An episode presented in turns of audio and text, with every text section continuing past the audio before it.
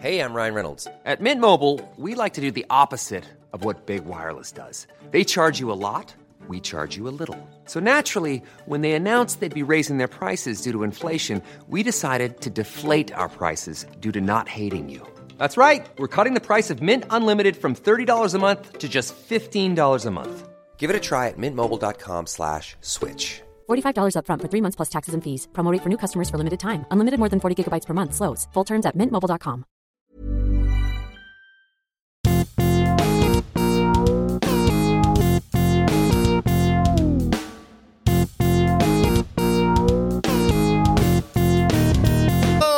welcome to the AEW Dynamite preview. I'm Michael Sidgwick, joined by Andy Murray to discuss everything that's in store for us on tonight's show. But before we get into it, if you're a fan of this sort of thing, again, make sure to subscribe to What Culture Wrestling on iTunes, Spotify, or wherever you get your podcasts from. We preview and review AEW Dynamite, Rampage, Raw, SmackDown, NXT 2.0, premium live events, pay per views. We have wrestler interviews, roundtable discussions, and host a roundup of the week complete with a bloody good quiz, of course, on wrestle culture. Andy, I'm fired up for tonight. I wasn't particularly fired up last week, and we got a few uh, comments about our lack of enthusiasm. I've got a take for you. Are you ready for this? Yeah. Because wrestling, right, doesn't take an off season, and it's every single week, every single month, every single year.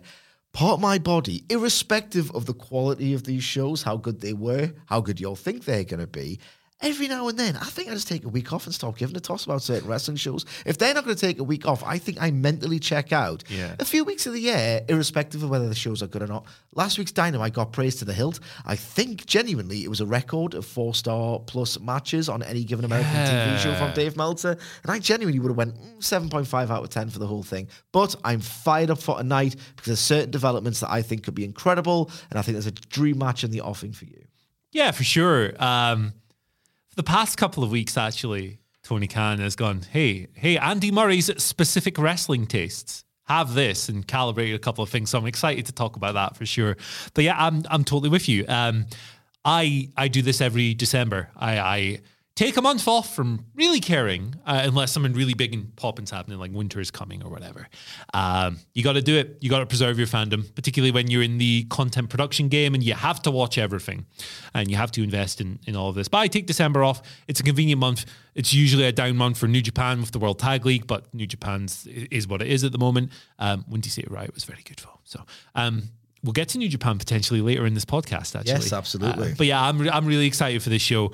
It's another, maybe not quite as much as the previous two weeks, but it's another week where they've just stacked the lineup with cool stuff and gone, hey, this is like uh, it's like a mini mini pay per view. It's kind of a cursed term, but let let's see if it delivers. Absolutely. There's stuff on here that's very much like the high end of what you'd expect from a TV dynamite, a few sort of gems that are just absolutely for nerds, but in the best possible way.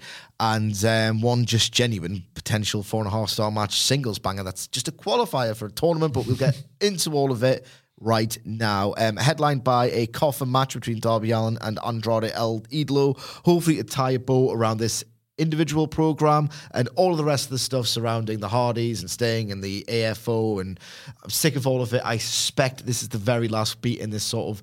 As these most AEW stories tend to do, be very sprawling. Uh, but I've got high hopes for this match. I thought their main event on Dynamite about a month ago was very much a very, very, very, very good match. But at the low end, I think, of what these two men are Yeah. capable of, they told the story of Andre, uh, Andrade, sorry, El Idolo, just basically beating Darby Allin up at his own pace to his heart's content, having taken control early. And it was a big story of the comeback.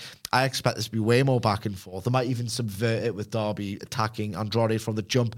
I want more of the energy here that we saw in the three way on Rampage that also involved Sammy Guevara. I just think that's a better speed, a better structure that suits the strength of these two performers who, with respect, I don't personally have an emotional connection with Darby Allin. Sure. There are reasons behind this. I can appreciate the hell out of his work in spite of that.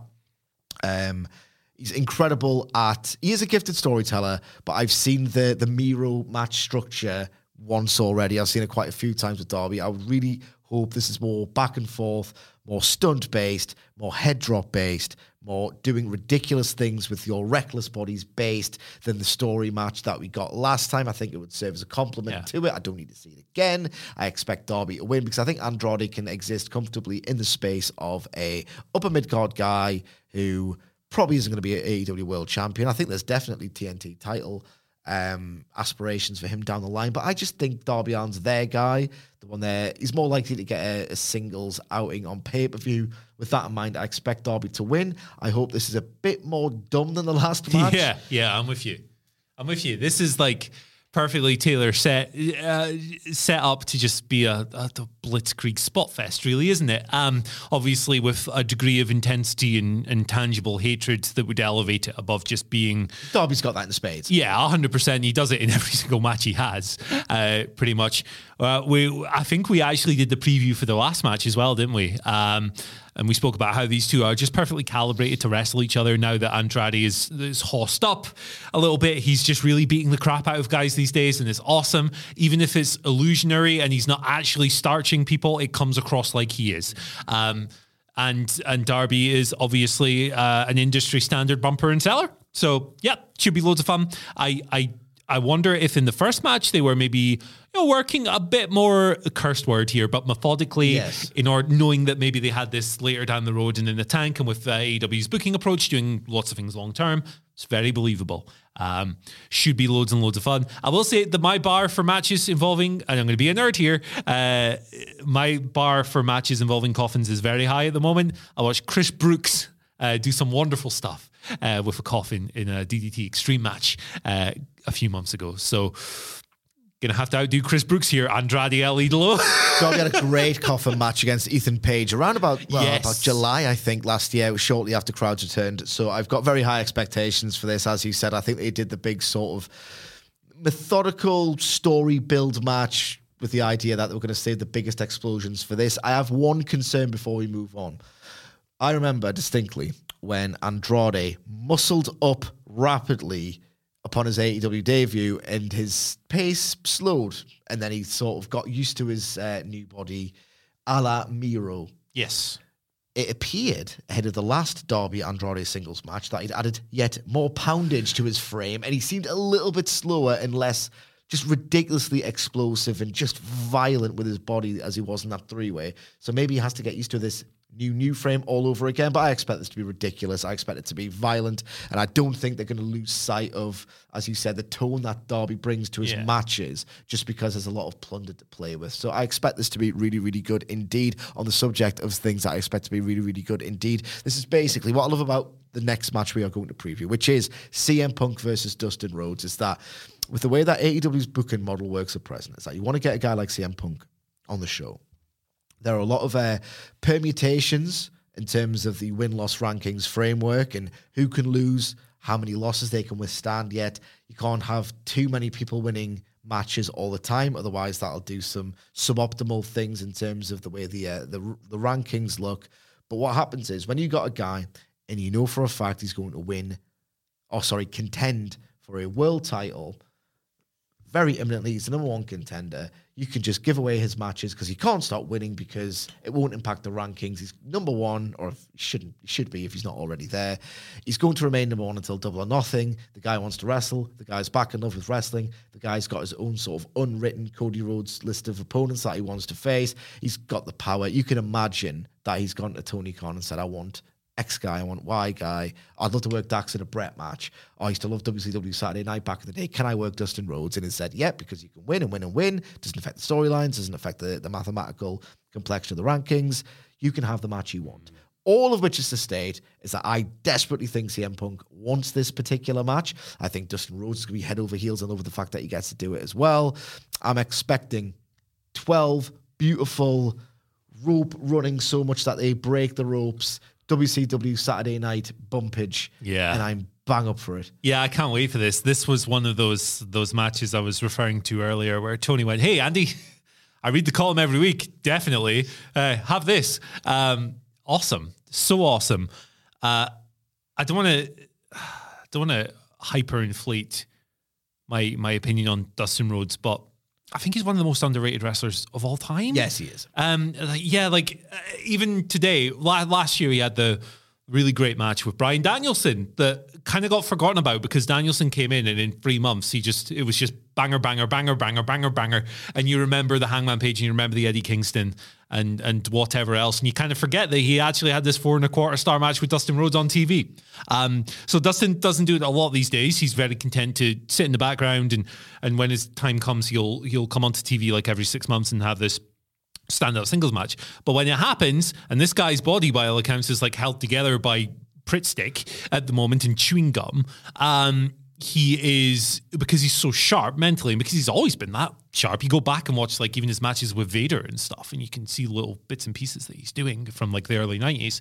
Um, he's going to find ways to work around it. He's up against another similarly minded person in uh, CM Punk. As you said, they're going to do their trivia stuff.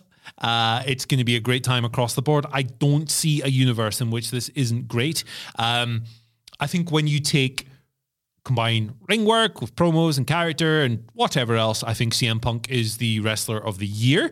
Um, he has you know, I, I wasn't particularly keen on the Penta match last week, but it wasn't necessarily his fault.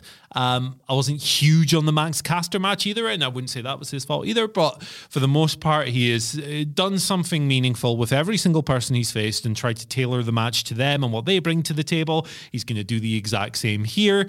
Uh, I cannot wait to see it. And Dustin is a great diehard loser. I say this so many times. When he faces a monster, you know he's going to die, but you don't care because he's so fired up. And you'll cut a great impassioned promo, and if he needs to bleed, he'll bleed, and his comebacks will be so perfect.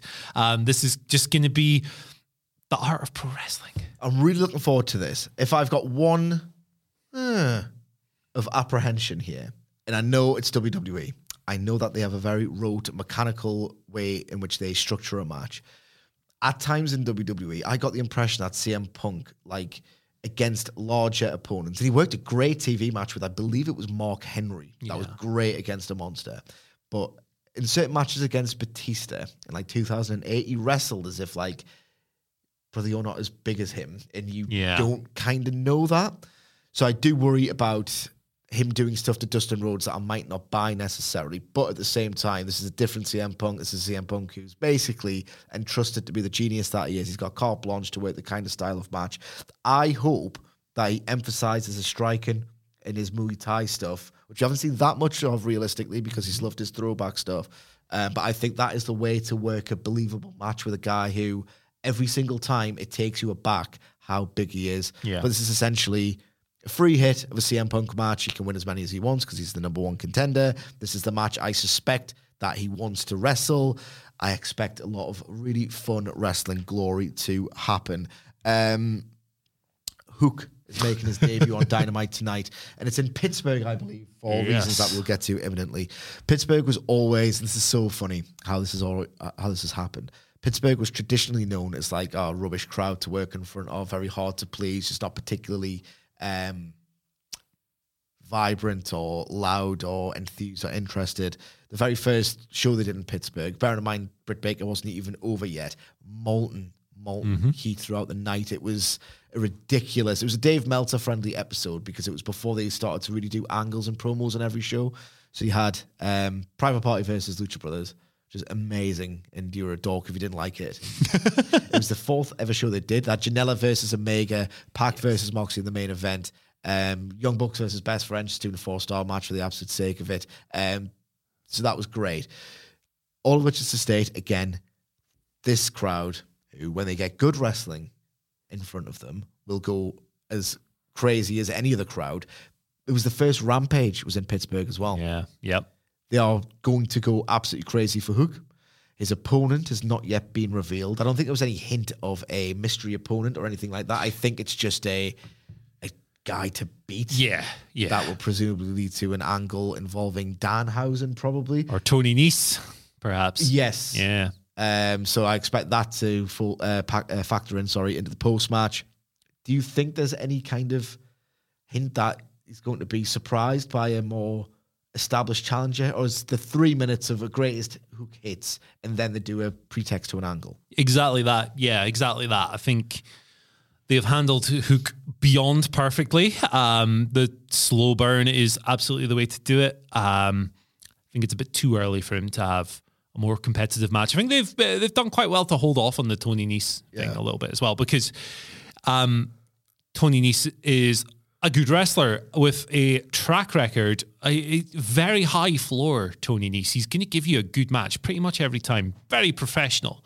Uh, and he's going to do that with Hook eventually, but you don't want to have Hook showing too much early in his run. You want to have these flashy bursts and, and avoids the centuries, not centuries, the decades old thing of, of burning out a young career and preventing it from getting started by overexposing them early. Braun Breaker. Um, we're gonna I, I I don't think it'll be anything more than like either the lowest ranked guy on the roster, whoever that is at the moment, um, or some local person uh, that they've brought in from the whatever the the Pittsburgh indie scene is like these days. Um, but it should be fun. Uh, the the hook stuff he shows just something cool and new every single time. My personal favorite is still the Serpentico match, Yeah. with, with the streamers still in his hand. Uh, that was a lot of fun. It's just going to be another tiny little step on the guy's star making process with the Nice match looming. We've got the Danhausen stuff looming as well. It's all lower card stuff, but he's extremely over. There's no express need to put him in 10 minute matches yet, and they shouldn't because we don't know if he can even sell properly yet. We've no idea. Um, yeah, this is good fun stuff, and I'm looking forward to seeing him kill. So it'll be like kind of like a coming out party on a grander stage, won't it? Yeah. Like I think most AEW fans will watch Rampage most weeks anyway, be it on delay or, or on YouTube via clips or whatever. So everyone's going to know what Hook's capable of.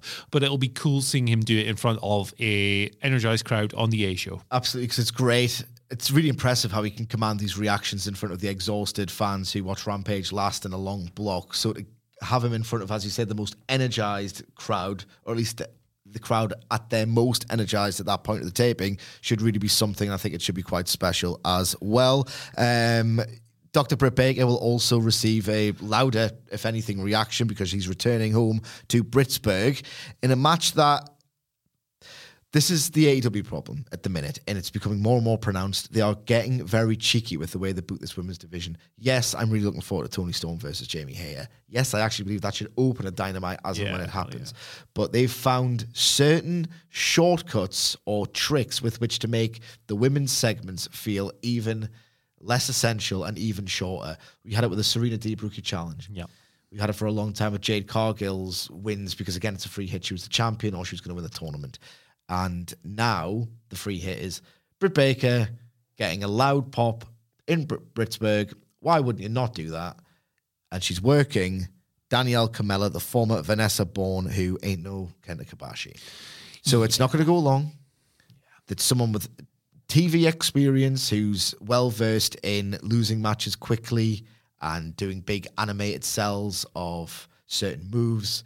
And I don't know if there's going to be any angle development because um, Jamie Hayter is preoccupied with um, Tony Stormer present. I don't know if they could do some kind of tease where Rebel not Reba, Reba not Rebel botches our interference or something because it's uh, this this just feels like an excuse to get a women's segment over in as short amount of time as possible because this isn't going 10 minutes is it I hope not. am i cynical to think that Well, I really the ideal match of this is like three or four minutes. Britt comes out hot, works the home crowd. Uh, Camilla, the surname. Am I pronouncing that correctly? i think so yeah Yeah. She gets cut off, works like I've really kept up on that indie stuff so maybe it's camila i don't know Yeah, I've not I've not seen her actually since she left WWE uh, when she was Vanessa Borne. But if she can work like a, a short, convincing heat segment for like thirty seconds before she's put away, I think that's the ideal layout here.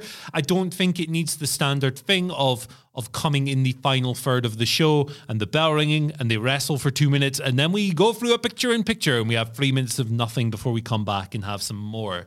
Um, my worry is that they will go a little bit too long with this. And look, the the women's division does not get enough time on screen. I agree, um, but this is not the match you would do that with. There's no argument for this going like longer than uh, at most an extended squash length of time. So hopefully it's short. Hopefully it's effective. They've been doing um, the Britsburg stuff with Brits since day one, haven't they? Yeah. Like on that Pittsburgh show you mentioned, even when she was the baby. Well, of course, when she was the baby face, they played it up, uh, and that was the first time she truly felt like a, like a major star because it was her hometown crowd, and they were going, "Hey, look at this! We got this." just feels like a cheat code to get an over women's segment on the show Yeah. that can't possibly get in the way ya. being so short of everything else more the more important things so it's just getting really kind of irritating at this point Do you think this could be maybe a catalyst for the face turn, perhaps being in her hometown, going against someone who has traditionally played a heel on television. Yeah. Maybe, possibly. I mean, Jamie Hayter's away in the tournament as well. Uh, they they've had more weeks away from each other than they've had together recently. Maybe they're maybe they're doing that. She could cut a post match promo um, in which Baker says something to the effect of, I know why I lost the title to Britt Baker. It's because I'd relied on shortcuts too often, and this was a pattern throughout my title defenses. When I win that title, I'm going to do it on my own. As you said, hint towards a f- face turn. Hayter next week and go, that was news to me, what you said last week. Something meaningful rather than, again, a cheat code to an over women segment because they feel like they need a cheat code to get it out of the way because they feel like it's an obligation or to make it more over by getting Britt Baker and Pittsburgh involved. There's no cheat code more effective than long term bold booking, but that's another conversation for another day. Uh, before we move on, I made a crack there about how I haven't watched Vanessa Borne work on the Indies because realistically, she wasn't good enough work. I would actually seek out what she was doing. She's had two matches since 2020. Okay, fair play. So according to this is according to Cage Match, um, which is you know it's not completely comprehensive. It's more accurate than not. Um, she last beat Ray Chanel on Dark, um, fifteenth of April. Before that, she was fed to Marina Shafir as part of her push on February fifth. Before that, she last worked a match according to Cage Match on the 31st of January, pre-pandemic 2020 episode of NXT, and that wasn't even on telly. It was a it was a house show. Yeah. So I Hey, I'm Ryan Reynolds. At Mint Mobile, we like to do the opposite of what Big Wireless does. They charge you a lot, we charge you a little. So naturally, when they announced they'd be raising their prices due to inflation, we decided to deflate our prices due to not hating you. That's right. We're cutting the price of Mint Unlimited from $30 a month to just $15 a month. Give it a try at mintmobile.com slash switch. $45 upfront for three months plus taxes and fees. Promo rate for new customers for limited time. Unlimited more than 40 gigabytes per month. Slows. Full terms at mintmobile.com. Shopify helps you sell at every stage of your business. Like that, let's put it online and see what happens stage. And the site is live. That we opened a store and need a fast checkout stage. Thanks. You're all set. That count it up and ship it around the globe stage. This one's going to Thailand. And that, wait, did we just hit a million orders stage? Whatever your stage, businesses that grow grow with Shopify. Sign up for your $1 a month trial at Shopify.com slash listen. Before we go any further, though, this podcast is brought to you by Rocket Money. Do you ever feel like money is just flying out of your account and you've got no idea where it's going? Well, it's all those subscriptions. I mean, think about it between streaming services, fitness apps, delivery services, it is endless. I'm guilty of this, so I used Rocket Money to help me find out what subscriptions I'm actually spending money on, and it was more shocking than a wrestling betrayal. You see, Rocket Money is a personal finance app that finds and cancels your unwanted subscriptions, monitors your spending, and helps lower your bills. Rocket Money has over 5 million users and has helped save its members an average of $720 a year with over $500 million in cancelled subscriptions. So stop wasting money on things you don't use. Cancel your unwanted subscriptions by going to rocketmoney.com slash wrestling. That's rocketmoney.com slash wrestling. rocketmoney.com slash wrestling. Not done a lot of wrestling over the past couple of years. so why did she get the spot? Yeah, it's interesting, isn't it? Um, the way they've done the qualifiers on the women's side has been star versus fly-in or whatever. Um, Julia Hart being the exception, but It goes back to my core problem with the women's division. I know this is a diversion. I won't keep you very long. Tony Khan books the women's division like he books the men's division, and it doesn't work because the, there's loads of great, great, great, great prospects.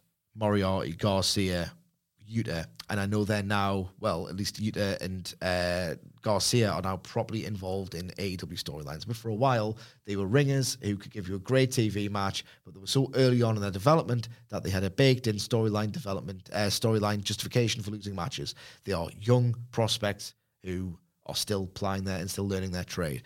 There are not enough because the institutional misogyny of professional wrestling on the whole throughout all of his existence in North America beyond the last five years almost, there isn't the same crop of talent. Now Tony Khan books it like they are, so you get matches like this, you get cheat codes like this.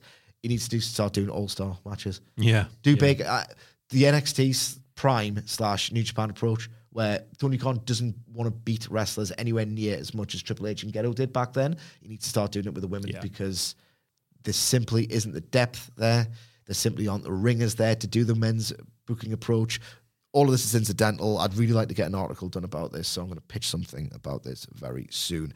Um, penultimate thing to preview here is another Andy Murray offer match Yeah. involving Wardlow and the Butcher. We were talking about how genius this all was next week. It will never grow old, but everything grows old. The Wardlow kills everyone in security. You don't want to take the chance of taking the piss and doing it two more weeks longer than necessary. So what they've done is they've worked a perfect Shawn Dean. It was very deft, all of this, with the, the Shawn Dean um, plot device, if you like. The Wardlow killing all the security guards when they gang up on him. It creates a count out situation that falls into the Shawn Dean thing, which of course is going to piss MJF off because he sees Shawn Dean as completely below him. That pisses him off enough to arrive at this match. The booking of the Wardlow thing before, during, and after Revolution has been an absolute masterpiece. So it makes sense that this match is happening. The opponent's great because the Butcher getting power bombed will feel like an incredulous. Oh, how is he going to get him up? Yeah. I hope this is not flabby at all. I don't expect it to No, be. no. I think this is going to be great. Yeah, this should rule. This should be a lot of fun. Um, the Wardlow thing is hotter than the center of the sun at the moment. It, it it's absurd. Um, and it's, it's again, it's so simple, isn't it? it? It's literally Goldberg stuff, and he's getting the Wardlow chant now as well, so people recognize it. He's so over. He's coming across so convincing in this rampaging bull role. MJF is doing a tremendous job on the other side of the coin, selling panic, always looking over his shoulder, just petrified by what might happen to him. You come on the show and they've got the posters there already every single week. Even little things like just the the little line about feeding the piggy to the butcher. It just touches like that make all the difference. I love it. Like I think on the piggy thing, I didn't see the butcher, but that's awesome because he's used them as mercenaries before. Yeah. At one point, they are going to bust Wardlow open hard, and he's going to bleed like a stuck pig. Like the, I love the little details as you say that Little they flares. put into these things. It's just Yeah. gorgeous. Like yeah, like uh, MGF. MJF is like top one the most complete workers in the world. He's a student of pro wrestling. Uh, when you hear him talk about his influences, they always go way back and they're really diverse and stuff. And just obviously, like the, the Miz. that's that's why the Miz comparisons are what they are, isn't it? They're so absurd. Um, but yes, the the match itself, um, it's yeah. I mean, if if Fortune Dream was booked by Andy Murray rather than Kenta Kobashi, who we've now referenced twice on this podcast, and you're wearing an orange shirt as well, Orange Crush. Uh, there we go. Um, the, yeah, I mean, come on, man, come on, two massive, gigantic, beefy men. I think they're going to have so much fun with this as opposed to doing a kind of a laborious, plodding paste. I think they realize the value that these characters each have. They're going to do the whole like run up to each other and don't budge. Yeah. I can't see this being flabby or boring at any point. I think this is going to be Yeah. as fun as you think it's going to be. I think it's going to be about eight minutes as well, and it's going to be all grunts and jumping into each other and shoulder barges and big throws and all this stuff. And like, I'll earnestly put over the Butcher and Wardlow until the cows come home, but like, Butcher's recent work has been really impressive, and he's transformed himself physically. He's uh, he's always messing with his look in AEW, uh, and even on the Indies. The first time I saw him, he, he was completely bald. Like he looked nothing like he does now. Uh, he had the monocle and stuff early on. The, him and Blade had the coats and all of that stuff. He's always messing with his look, whether it's growing the hair out, whether it's messing with the facial hair, uh, whether it's wearing shades, a different jacket, or whatever. Little little bits and pieces that in the small picture week to week might not mean all that much, but they help keep him fresh and stuff. But recently, over the past few months, um, he's he's in tremendous shape. Um, he is projecting really well. They had that really fun promo on the that we shouted out in Yeah, the office. awesome. That fun promo on a recent YouTube show. Uh, he had his own promo to set up the Darby match, harking back to the House Always Wins when the Butcher injured his thumb and stuff. He is doing some really good work at the moment. Now, the tables match the other week uh, was un- unfortunately a misfire. Uh, not a great match by all accounts, but I'm don't, not. I don't blame the butcher and the blade. No, exactly. I'm, I'm not sitting here and going to point the finger at, at the Butcher and the Blade for their role in that. Um, he's been doing some really interesting, good work. Uh, it, it's really cool seeing a guy come into wrestling so late. He's in his 40s uh, and, and adapt to it. It's like DDP stuff. Obviously, on a slightly lesser scale, because DDP became this headlining star and, and all of this. Um, but it's still really fun to see. Um, I'm just re- I'm really looking forward to seeing what him and Wardlow with their contrasting energies pull off together. Wardlow's got the Goldberg stuff. The Butcher is really coming together as like a, a, a mid-level power heel guy. Darby match was so awesome. I think this could be a lot of fun as well. And uh, thank you for booking this specifically for me, Tony Khan. It's, a, it's an incredible prospect. I really hope it isn't flabby. I don't think it will be. And um, I expect greatness with a capital goddamn G. Uh, last match to um, preview before we talk about what the obvious expectation of the huge announcement is. And that's an Owen Hart Cup qualifier between Kyle O'Reilly and Jungle Boy. Now, this is odd. All of it's odd, and yet potentially the ceiling for this, potentially very, very high indeed. I wouldn't book either of these guys to lose a qualifier. First round upset, absolutely. I'd have them both in the tournament. Yeah, I'd have both. So it's a bit odd that they've booked this. I would like to see Tony Khan, Tony Khan, apply the Gedo principle to the Owen Hart Cup. Get a name in there purely so he can lose decisively in shocking fashion in the first round, out of the first night of the G1 climax at its peak, because then you set the precedent of oh, anyone could beat anyone. Um, normal circumstances go out the window. There's a, a sort of distinct competitive spirit to this particular tournament that everyone's going to be completely up for. That's why established great wrestlers can just lose. I love all that. I would like this to happen in the first round rather than the qualifier. I just think either one of these guys, considering that they're going to be big parts of AEW in the long and medium term future, losing a qualifier so they can't even get in the tournament, does that do less for them than it does more for the tournament? I don't know, but I think Jungle Boy goes a long way, if not wins it outright. The, uh, the tournament itself because a babyface has to win the Owen Hart sure, it just absolutely has to happen and I think the odds in that direction mean that if anyone's going to lose this qualifier it's a heel that guy's going to be Kyle O'Reilly you're looking for an outstanding Kyle O'Reilly match, aren't you? Because I think Yep. a three way involving the Bucks impossible to. I thought Kyle O'Reilly was magnificent individually in that Yeah. match. It's certainly the best he's been so far, and I think that a lot of people need to be reminded of who he is, and I think he actually needs to remind a lot of people who he is. He's perfect guy to just beat up with a sleeve, bony frame. Those kicks should look horrific, like with Jungle Boy absorbing them. Anything less than a face melter of a little compact TV uh, 12 minute banger, and people should start asking questions about whether Kyle O'Reilly's actually thrashed. yeah. I, I Thrashed is harsh. Yeah, I know, but like maybe not locked in, maybe not, maybe not dialed in. Um, which I I think has been the case for, unfortunately, for his AEW run so far. Obviously, the exception, the pay per view match, like you say. Um, but Red Dragon, since coming together, haven't been all that great. Um, I know Big Dave really enjoyed the tag team title match the other week and threw four or whatever at it. Four and a half. Yeah, four and a half. Four and a half. eh? I went three. I went three and a half that. Yeah. So like, I know he's a bit more enthusiastic th- about it than we were, but it's it's kind of weird because Bobby Fish was performing extremely well um, before Kyle came in, and Red Dragon have, have been kind of fine. Character wise, uh, the goofier stuff is not really to my taste, but I can let it slide if it gets over.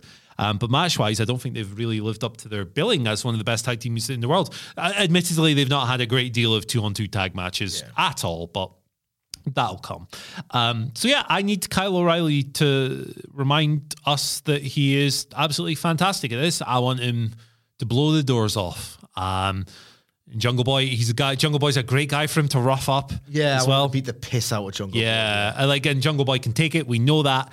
Um, they positioned Jungle Boy as the clear star of that tag title freeway at the pay per view, and uh, he was sensational because of it. Part of that involved getting his ass kicked for a long period. So, yeah, really need Kyle Kyle O'Reilly to show out here. I love him. I think he's awesome. I really liked him and Fish together since Ring of Honor when they were doing the kind of hipster act, Yes. um, with their little vignettes Yeah, and stuff, awesome stuff, and it was they kind of married that act with like the vicious, more grounded ring style. It was surprisingly a very complimentary pro wrestling thing altogether. Um, need to see a big, big performance from Kyle, and I hope we get it.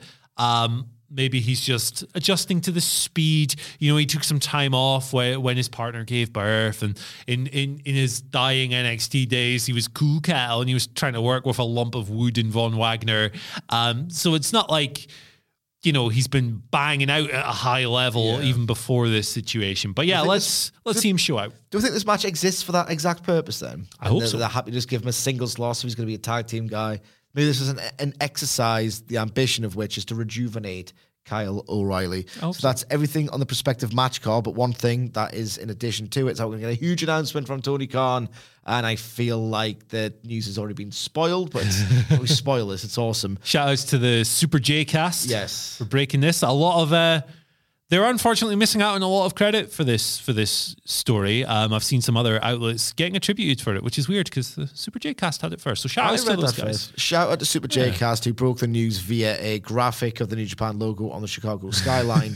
is that we are potentially looking at an AEW versus New Japan Pro Wrestling Super Show happening um, at some point this year. Twenty third of June was their date, I 23rd of believe. June. Um, interesting to see how it plays out. But they've got excellent sources. Yeah, I cannot wait for this. If in fact it is meant to be the announcement, and if it's a different announcement tonight, this is, should still be on the table. Given like the very reputable guys at the podcast have said, all but said, more intimated, but Yeah, yeah. said that's happening. Um, we've already on the news video um, given two of our favorite dream matches that we would love to see on the show. Um, two of mine were MJF versus Hiroshi Tanahashi, just perfect, sympathetic babyface God versus little dickhead youngster heel. yeah. You've got so many layers between the, the actual characters, the ages at which the characters are at, the wrestling styles being complementary. I think that would be perfect for pure explosions and state of the art modern athleticism. I'd love to see Shingo Takagi versus Hangman Adam Page. Um, I'll to you in a second. I think second match of the show after your opening banger should be Orange Cassidy versus Toru Yano. Oh. In fact, Orange Cassidy is um, fit in time. One more, just because I'm greedy and to make it a little bit different from the news. Um, there's just so many. It's a shame that Kenny Omega probably won't be ready in time. Or maybe this could be the site of his comeback. Obviously, I'd love to see Kenny mix it up with those guys again. Um, off the top of my head, Danielson Okada, because it would just be the best thing of all time. Yeah, hundred percent. Um, I really hope this is the announcement. Um, been a lot of discourse over the past. Shockingly, there's been a lot of discourse that's been very unfair and very extreme, very hysterical. Not in our online era, I know, I know, but believe me, it's happened over Tony Khan and big announcements. And does he make too many of them? Does he? Uh, does he overcook? Does he oversell what he's going to deliver? My response to that: I don't care as long as I'm getting cool stuff. Um, how can we possibly complain about having more things that are good? I don't understand this argument that he does too many of them. Uh, maybe if he was building these things up and going, I've got a huge announcement. We've we've signed Midian, right? Yeah. If it's stuff like that, I can understand it. But why why on earth in this era of wrestling are we getting so upset that so much cool stuff is happening? It's like when people complain that too much stuff happens on an AEW show. That is understandable from the standpoint of maybe they cut away thing, from things too early. But most people are just arguing that there's too many things happening. What? we, we we don't like having a fluid, fast moving show in which multiple characters are. Can you remember? highlighted? There's been so many worst. There's a list in this, by the way. The Oh, stupidest AEW controversies or discourses or whatever. Can you remember when people started counting how many people appeared on an episode of Dynamite? Oh, As if Game of Thrones wasn't the most popular runaway success of the last decade of television. Yeah, oh, there's man. 83 guys on this show. That's too many. I Yeah. think the correct number is 60. yeah, exactly. I've narrowed it down to a science by studying uh, 20 years of wrestling television. And I have found that the best episodes only feature 60. Yeah, it's a lot of it's a lot of nonsense if you ask me to be perfectly honest. And like when, when he makes these announcements, like when he announced the Ring of Honor purchase, right? A lot of arguments. Oh, it's not big enough. It's it's it's not going to change the game or whatever. That's usually coming from people who don't watch the show because if you if you do watch the show and you understand Ring of Honor's place in wrestling folklore and you maybe you watched it back in the day in the in the mid 2000s when it was the best pro wrestling product in the world um bar none it's just it's really cool to you. It's huge to you. Not every announcement needs to chase change the face of wrestling. Huge is an individual choice. It might not completely break the scale of what we know about the sport, but if it's going to give you something really, really cool, who cares? Uh, and th- like such a show would be really, really cool. Uh, my match that I booked, and again, it's entirely selfish. I'm not saying they should book it. But if they did, I think it would be really cool. Is that Tomohiro Ishii is my favorite wrestler of all time. He's the one of the best sellers of all time, one of the best bumpers of all time. One of the best at pulling you into the babyface struggle and the comeback with his wonderful one count kick ups and fire up spots in the corner. And when you hit him in the head with your forearm and he looks at you like you're a complete piece of trash and you know you're screwed. It's immortal stuff. Um, he's slowing down his in his career. He can't do as many of these big time matches as he used to, but he's great against monsters. Who's the monster you want to elevate the most in, in AEW at the moment? It's Powerhouse Hobbs. I think that would be tremendous. I would Powerhouse Hobbs is such an expression ex- expressionful. What's expressive? That's the word. A guy in his performances, he's got great facials himself. I would love to see him going, "Oh God," when he she does one of his fire up spots, and he's a great guy for for Hobbs to beat as well. Um, but yeah, I, I think it's going to be this show. Uh, I cannot wait for it we're all in a bit of a New Japan malaise these days. I think with the you know the diminished roster earlier in the pandemic, the travel bans, the setting, Clap crowds. clap crowds. Yeah, it just it's not the same as what it was. Maybe it will be once the world opens back up. I have faith in it being so. It sounds like they're making some pretty exciting roster additions. Uh, Chris Dickinson being one. I love Chris Dickinson so much. Um, but as an aside, the Windy City Riot show in in Chicago last week bunch of multi-man matches, whatever, but the big singles matches were tremendous. How was Shota? Grace, he's really good. Yes. Really good. It was maybe not radiating the level of charisma that he perhaps was pre pandemic, but he's certainly out of the muck. When he came back, and, you know, uh, I'm going to get flack for saying this, but he was a little bit out of shape, and the physical charisma wasn't there coming out of the pandemic. Look, I put on 30 pounds in the pandemic. I understand. Um, he's kind of gotten through that a little bit more. Really good babyface stuff beneath Jay White. Uh, looking forward to seeing him and his dad back together. But that was a good match. Uh, Ishii versus Suzuki. Oh my god. It was like being reacquainted with an old friend. Not only because Big Tom doesn't perform at that level as often these days. He's old. He works a hard hitting style. It's understandable. Um, but because we haven't had that kind of match in front of an actual crowd that's allowed to express themselves in so long, it was just like, oh, brother, I've missed this so much. It's my match of the year so far for that reason. It was fantastic. I've not watched, admittedly, Moxley uh, Ospreay yet, but I've heard great things. Um, with that, excitement coming out of that show and going into the next show. They've booked uh, my dream match. They've booked Eddie Kingston versus Big Tom. We're getting Moxley versus Tanahashi in DC. We're getting Brody King versus Minoru Suzuki. How weird and interesting is that? There's a bit of buzz coming back to New Japan at the moment, so the timing of the announcement is very interesting. Chicago's a great wrestling city. It's one of AEW's home bases. I think that will resonate really weirdly weirdly, strongly. Uh, should we even consider the annou- announce- announcement is going to be someone else? Because like something like a, a Ring of Honor distribution deal doesn't feel like the kind of thing they would announce here. That feels like a press, Press release. yeah, type job. Johnny Gargano's still going to show up there one day. He could be very much a prospective winner of the um, own, of the Owen Hart Cup. The last time they, they they used the huge announcement verbiage for both the ROH deal and the signing of Keith Lee, so it could be a signing. It could be Gargano, Cesaro, maybe potentially. Claudio. Cesaro getting signed, Gargano getting signed. They feel like the last two big ones who are probably there sooner or later, or the New Japan AEW Super Show. Which, by the way, I've got one more match to add: Darby Allin versus Hiromu Takahashi. Ah, that would just be absolutely stupidly great in every single version of both This- of those words. probably a really great combination of United Empire and Blackpool Combat Club. Yes, well. absolutely. There's so many exciting possibilities. Because Carbon Moxley have got previous doing great stuff. They do indeed, baby. Anyway, what are your favorite uh, New Japan X AEW dream matchups that you might actually get to see in June of this year? Let us know under the Twitter link to this podcast at What Culture WWE. Whilst you're there, you can follow Andy Murray at At Andy H. Murray, the H stands for Herman Hreidarsson, who is much better suited to my footballing abilities than Hristos Stoichkov.